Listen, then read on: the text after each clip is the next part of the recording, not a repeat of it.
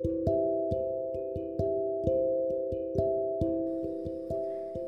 everyone, welcome to today's Bible podcast.